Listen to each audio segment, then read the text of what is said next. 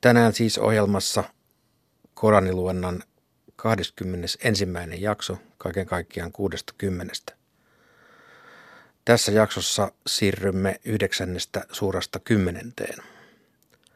Hyvät herrat Anas Hasar ja Jaakko Hämenanttila, mihin katseenne ja mielenne kiinnittyy tässä kohta kuultavassa jaksossa? Mä ehkä viittaisin tässä ensimmäisenä tuohon jakeeseen 104.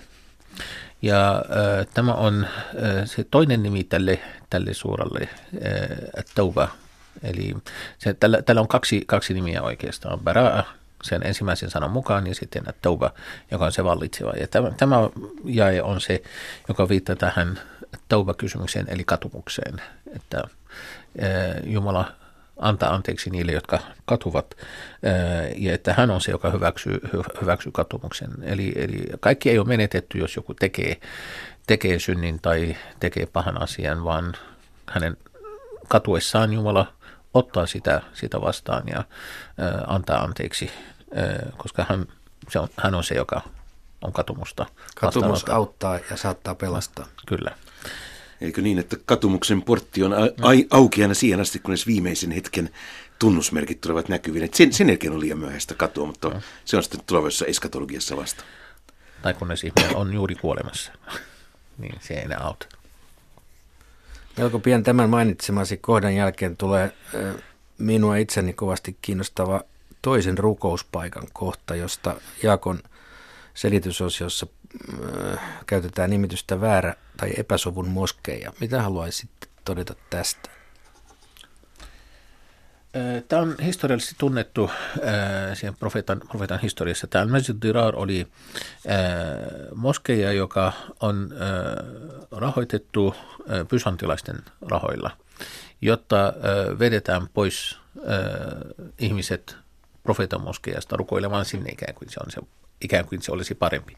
Ja se oli, se oli tarkoitettu ikään kuin sekä poliittisena toimina että siinä ulkopuolisen vallan toimesta, että, että käännytetään ihmiset pois profeeta, islamista. Niin, islamista ja profeetan luota.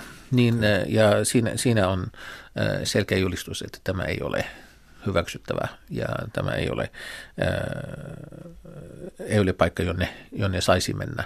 Ja näin, näin profeetta sai kiellon lähdöstä sinne, että ei saa, ei saa lähteä rukoilemaan siinä, vaan nimenomaan siinä moskeessa, jossa on, se, joka on rakennettu ensimmäisestä päivästä lähtien Jumalan hurskauden takia, Jumalan pelon takia, niin, joka, joka viittaa, siinä on, oppineet ovat olleet kaksi mieltä, ottaa tarkoittaako tämä nimenomaan ää, ensimmäinen, ensimmäisenä moskejana ää, toi, toi ää, nimenomaan profeetan moskeja vai sitä ää, edeltävä kohta, missä profeetta rukoili kibassa, niin kummassa, niin, mutta todennäköisesti no, tuossa, ää, jotkut sanovat, että nimenomaan, se on nimenomaan kiba, jotkut sanovat, että se on nimenomaan profeetan moskeja. Ää, siinä on eri, erikoisuus tämä puhdistautumisen merkitys, että siinä on ihmisiä, jotka haluaa, tai miehiä, jotka rakastavat sitä, että puhdistautuvat.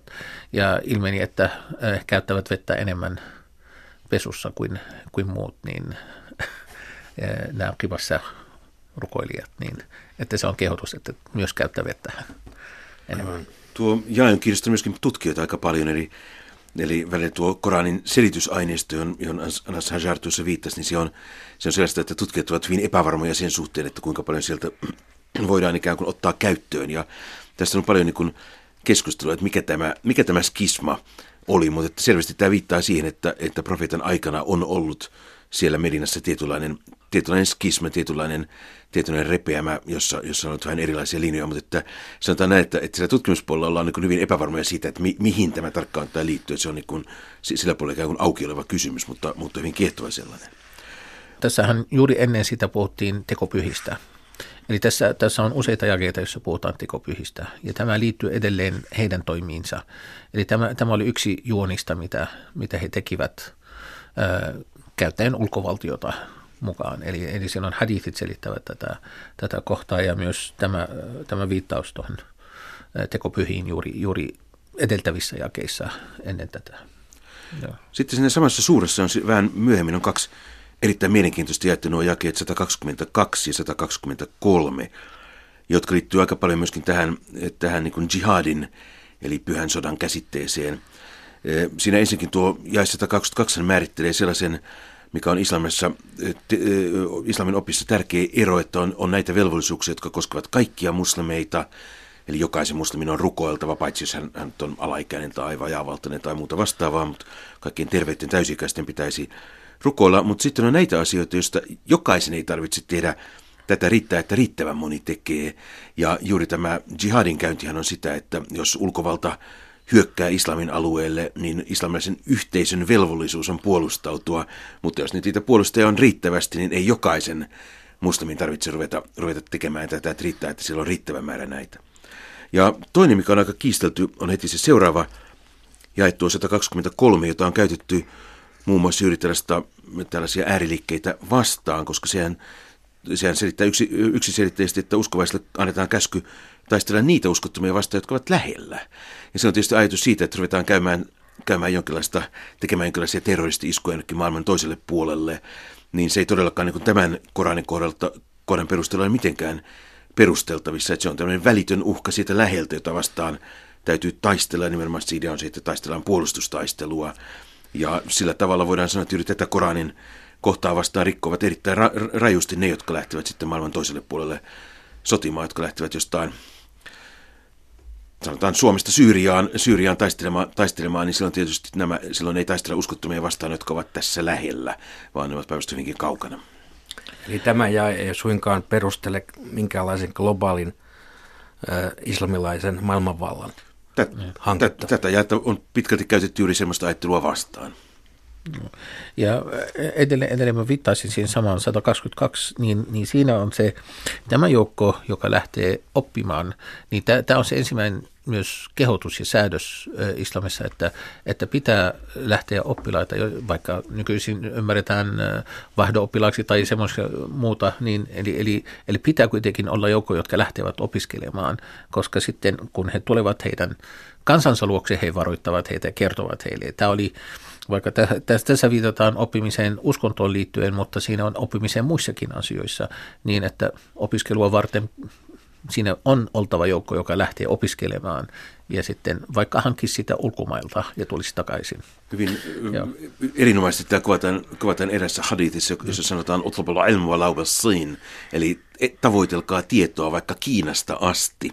Ja se on tietysti ehkä nykyään Kiinan nykyisen nousun myötä se on tullut ajankohtaisemmaksi, mutta se on tietysti alun perin ideana on se, että tavoitelkaa vaikka maan ääristä asti, että tiedon perässä täytyy, täytyy kulkea maan ääriin asti. Se on tietysti niin yliopisto näkökulmasta hyvin, hyvin, hyvin miellyttävä ajatus. Äh, haluaisin lopuksi äh, kuulla teidän lyhyet johdantonne koskien Joonan suura. Mitä haluaisitte kuulijoille siitä evästykseksi antaa?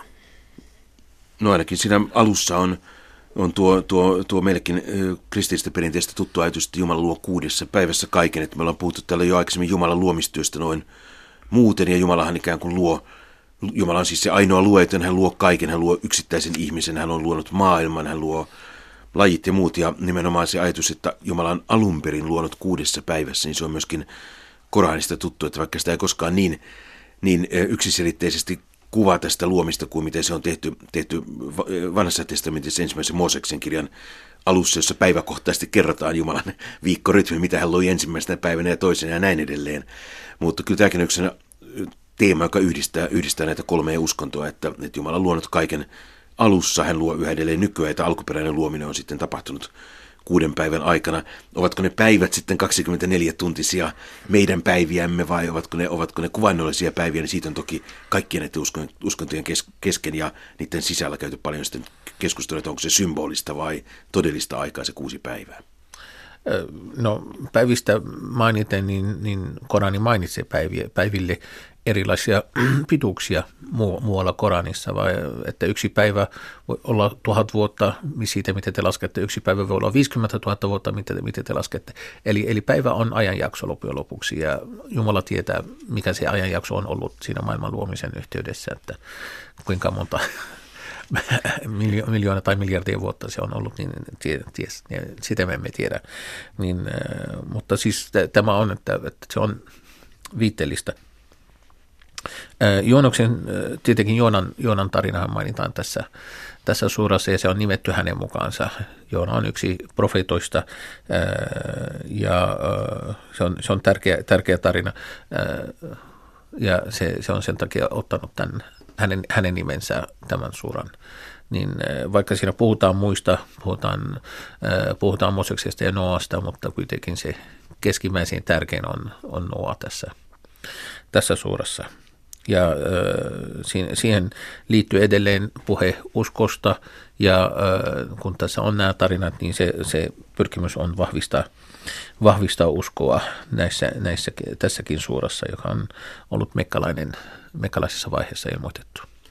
Suurien nimistä, joka ei vielä tässä ehditty puhumaankaan, niin se on tietysti yksi sellainen, mikä on hyvä tuoda kuulijalle e-, esille se, että Koranin suurien nimethän, nimet eivät varsinaisesti kuulu Koraaniin, siis ne eivät ole sitä Jumalan sanaa samalla tavalla kuin se itse Koranin teksti, eli ne ovat niin kuin ihmisten antamia nimityksiä. Ja niin kuin jossakin vaiheessa olemme ehkä maininneet, että jollain yksittäisellä suurella on, saattaa olla kaksikin, kaksikin eri nimeä ja jos, jo, jollain suurella jopa, jopa useampia, että ne ei ole edes täysin vakiintuneita. Ja myöskin se nimeämisperuste on ikään kuin vaihteleva, että se on toisinaan suuret on saaneet nimen siitä, että ne, ne, niissä mainitaan joku tietty harvinainen sana joka esiintyy vain esimerkiksi siinä suuressa. Sen ei tarvitse olla kuin kaiken kaikkiaan harvinainen. Esimerkiksi meillä on muurahaisten suura. Ja uskoisin, että 600-luvun Arabiassa muurahaisista on puhuttu useammankin kuin kerran, mutta Korani ei puhu heistä muurahaisista, mutta kuin yhdessä ainoassa kohdassa, joten su- suuretun Naml, muurahaisten suura, kertoo, että se on se suura, jossa mainitaan sinänsä aivan ohimenevässä roolissa muurahaiset. Se ei suinkaan ole suura, joka käsittelee muurahaisia. Sitten on toisia suuren nimiä, kuten suuret Juusuf, Joosefin suura, jossa puolestaan Joosef on se päähenkilö, että se on tarina nimenomaan Joosefista. Eli nämä on nämä perimmäiset tapaukset, että niitä on kolme, että joko kuvataan se suuren tärkein aihe eh, sillä nimellä, tai sitten joku harvinainen sana, vähintään Koranissa harvinainen sana, joka esiintyy juuri siinä suuressa, on myöskin hämähäkin suura löytyy Koranista. Ja se kolmas on sitten se, että valitaan sieltä aivan suuren alusta mahdollisesti ensimmäiset sanat, jolloin se on ikään kuin sellainen koodilyhennys ihmiselle, että se on se suuri, joka alkaa sanalla tämä ja tämä. Ja nämä on nämä kolme yleisintä nimeämisperustetta siinä ja tosiaan ne, ne ovat vakiintuneita, että muista mitä eivät voi enää nykyään nimetä suuria niin vapaasti, mutta, mutta toista ne eivät niin teologista kannalta ole sitten sitä Jumalan omaa puhetta, vaan varhaisessa vaiheessa vakiintuneita tapoja puhua siitä Jumalan puheesta, puhua siitä yhdestä nimenomaista suuresta. Hyvä, kiitoksia. Moitteen sija on niissä, jotka pyysivät sinulta lupaa, vaikka ovat rikkaita ja tyytyivät jäämään kotiin toisten joukossa. Jumala on sinetöinyt heidän sydämensä. He ovat tietämättömiä. Kun te palaatte heidän luokseen, he pyytelevät sinulta anteeksi. Sano, älkää turhaan pyytäkö anteeksi. Emme me kuitenkaan usko teitä. Jumala on kertonut meille teidän tarinanne. Jumala ja hänen lähettiläänsä näkevät vielä teidän tekonne, ja lopulta teidät viedään takaisin hänen luokseen, joka tuntee niin salaisuudet kuin julkisetkin asiat, ja hän kertoo teille, mitä te olette tehneet.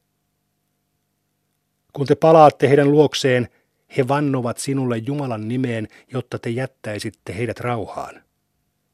Jättäkääkin heidät rauhaan, sillä he ovat saastaa, ja he saavat sijansa helvetistä tekojensa palkkana.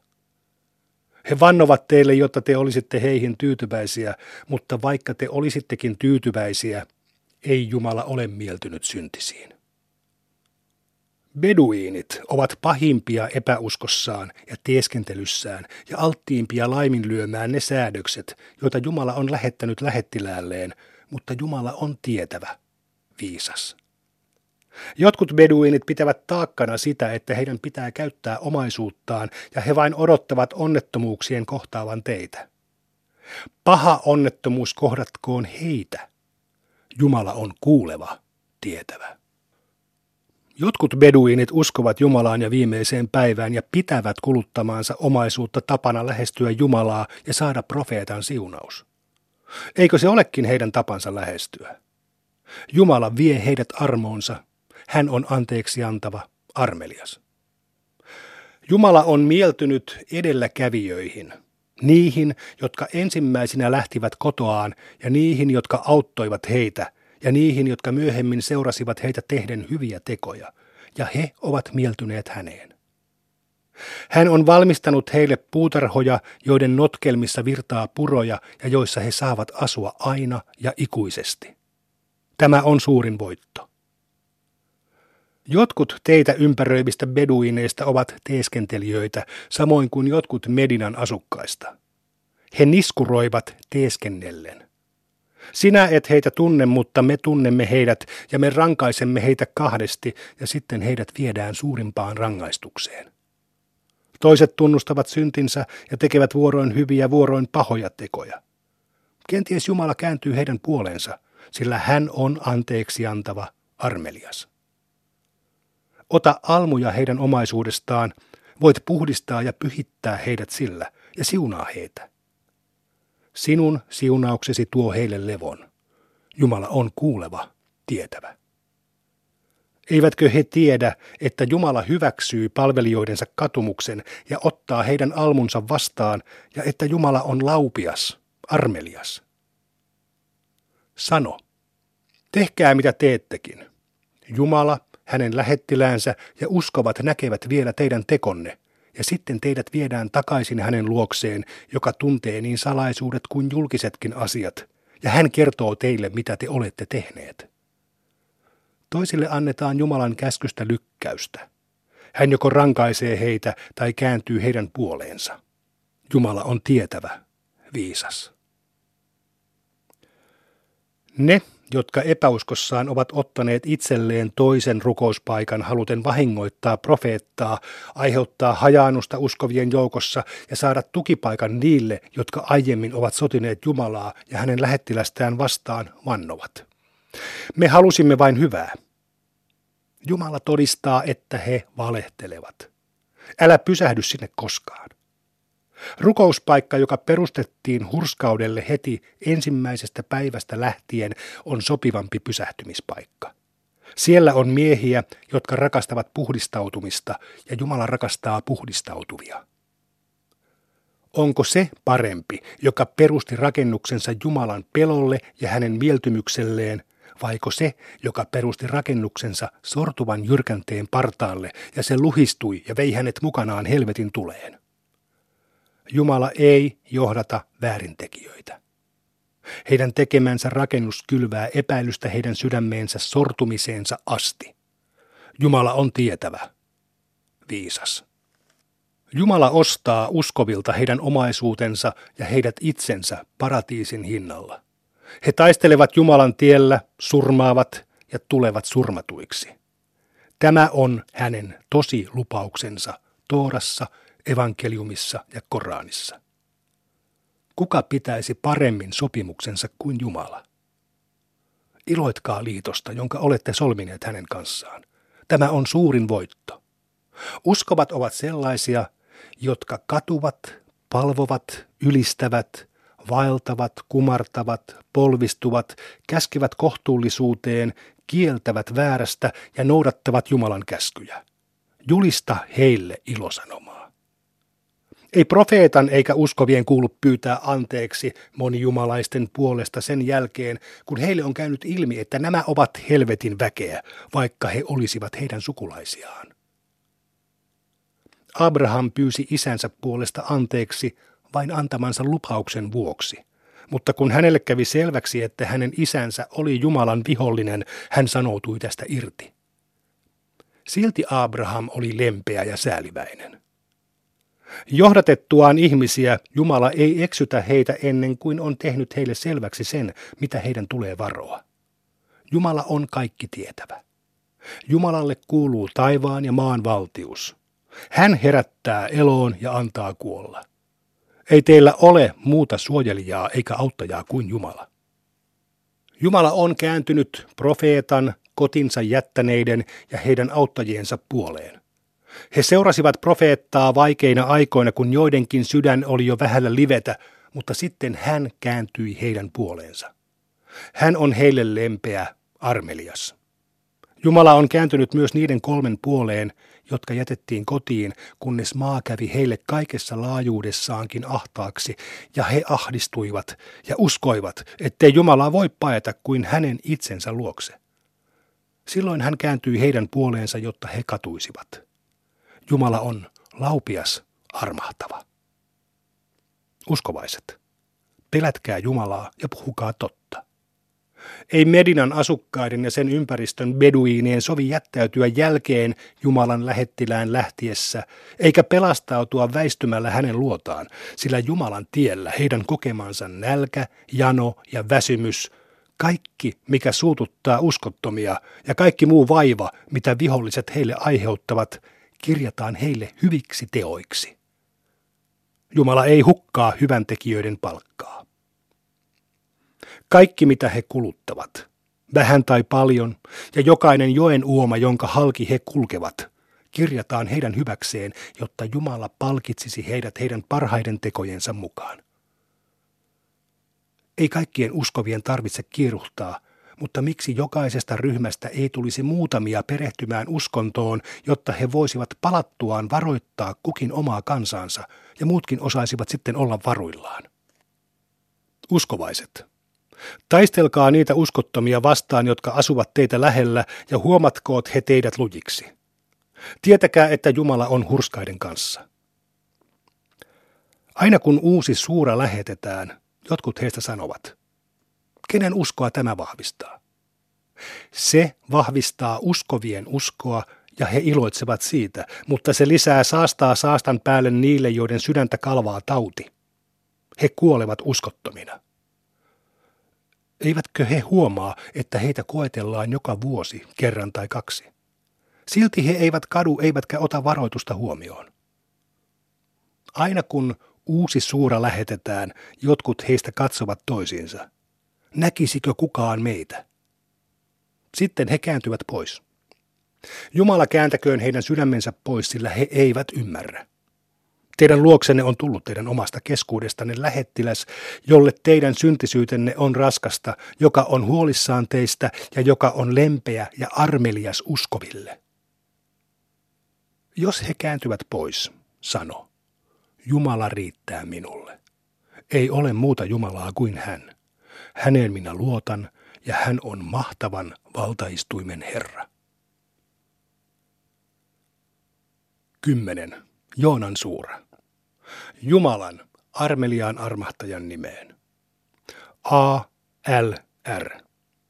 Nämä ovat viisaan kirjan jakeita. Kummeksuvatko ihmiset sitä, että me annamme yhdelle heistä ilmoituksen?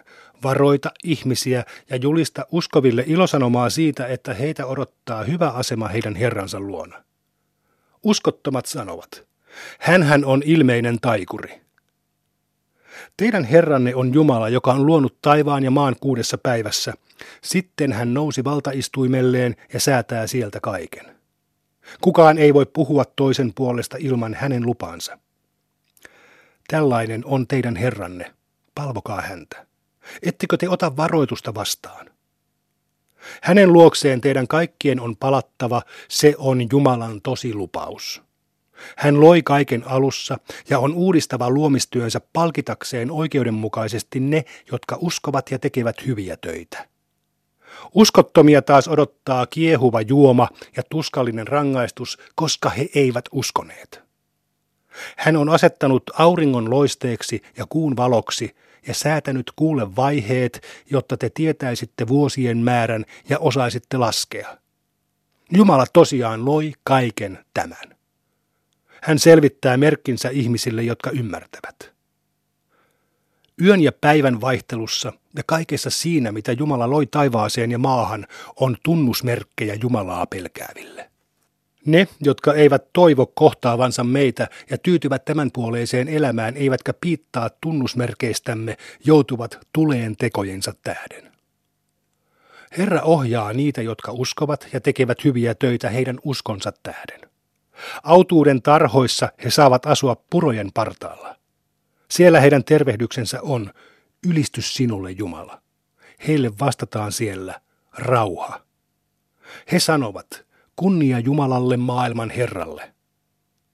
Jos Jumala kiirehtisi ihmisille pahaa niin kuin he kiirehtivät itselleen hyvää, olisi heidän aikansa jo tullut. Mutta me jätämme ne, jotka eivät toivo meitä kohtaavansa, harhailemaan vääryydessään. Kun onnettomuus kohtaa ihmistä, hän huutaa meitä avukseen istuessaan, maatessaan tai seistessään, mutta kun me olemme pelastaneet hänet onnettomuudesta, hän jatkaa kulkuaan ikään kuin ei olisikaan huutanut meitä avukseen hädässä. Näin syntiset luulevat tekojaan hyviksi. Olemme hävittäneet sukupolvia ennen teitä, koska ihmiset tekivät vääryyttä. Lähettiläät toivat heille selkeitä merkkejä, mutta he eivät kyenneet uskomaan. Näin me rankaisemme rikollisia. Sitten me teimme teistä heidän seuraajiaan maassa nähdäksemme, kuinka te teette. Kun heille luetaan meidän merkkejämme selkeinä todisteina, ne, jotka eivät toivo kohtaavansa meitä, sanovat. Tuo meille toinen Koraani tai muuta tätä. Sano, ei minun tehtäväni ole itse sitä muuttaa. Minä vain seuraan sitä, mitä minulle annetaan ilmestyksenä. Jos en tottelisi Herraani, saisin pelätä mahtavan päivän rangaistusta. Sano, jos Jumala niin tahtoisi, en lukisi tätä teille, eikä hän kertoisi sitä teille. Olinhan teidän joukossanne pitkän aikaa ennen tätä. Ettekö te ymmärrä? Kuka on suurempi syntinen kuin se, joka sepittää Jumalasta valheita tai kieltää hänen merkkinsä? Rikolliset eivät menesty. He palvovat Jumalan lisäksi sellaisia, jotka eivät voi heitä vahingoittaa eivätkä hyödyttää, ja sanovat, nämä puhuvat meidän puolestamme Jumalan luona. Sano, osaatteko te kertoa Jumalalle sellaista, mitä hän ei tietäisi taivaassa tai maassa? Ylistys hänelle. Hän on korkeampi kuin ne, joita te asetatte hänen rinnalleen. Ihmiset olivat yksi kansakunta, mutta sitten he rupesivat kiistelemään. Ellei sanaa olisi tullut Jumalalta, olisi asia, josta he kiistelevät jo ratkaistu. He sanovat, miksi hän ei ole saanut tunnusmerkkiä Herraltaan? Sano, salatut asiat kuuluvat Jumalalle. Odottakaa, kyllä minä odotan teidän kanssanne. Kun annoimme ihmisten maistaa armoa heitä kohdanneiden onnettomuuksien jälkeen, he rupesivat vain juonittelemaan meidän merkkejämme vastaan. Sano, Jumala on nopeampi punomaan juonia. Lähettiläämme kirjoittavat muistiin teidän juonittelunne. Jumala kuljettaa teitä maalla ja merellä ja vie teidät laivaan. Kun ihmiset purjehtivat niissä suotuisan tuulen vieminä ja iloitsevat siitä, heihin iskee yllättäen myrskytuuli ja laineet lyövät joka taholta heidän ylitseen. Kun he luulevat jo joutuneensa turmioon, he huutavat Jumalaa avukseen palvoin vain häntä. Jos pelastat meidät tästä, olemme totisesti kiitollisia. Kun hän on sitten pelastanut heidät, he jatkavat vääryyksiään vailla oikeutusta. Ihmiset, teidän vääryytenne osuu teitä itseänne vastaan. Se, mitä te tavoittelette, on vain tämän puoleisen elämän väliaikainen nautinto. Lopulta teidän on palattava meidän luoksemme ja me kerromme teille, mitä te olette tehneet. Tämän puoleinen elämä on kuin sade, jonka lähetämme taivaasta. Kasvit, joita ihmiset ja karja syövät, imevät sitä, kunnes maa on pukeutunut koruihinsa ja kaunistautunut, ja ihmiset luulevat saavansa korjata sadon. Silloin meidän käskymme tuleekin yöllä tai päivällä, ja me muutamme sen palaneeksi sängeksi, ikään kuin se ei edellisenä päivänä olisikaan viheriöinyt. Näin me teemme merkkimme selviksi ajatteleville ihmisille. Jumala kutsuu rauhan tyyssiaan ja hän johdattaa oikealle tielle kenet tahtoo.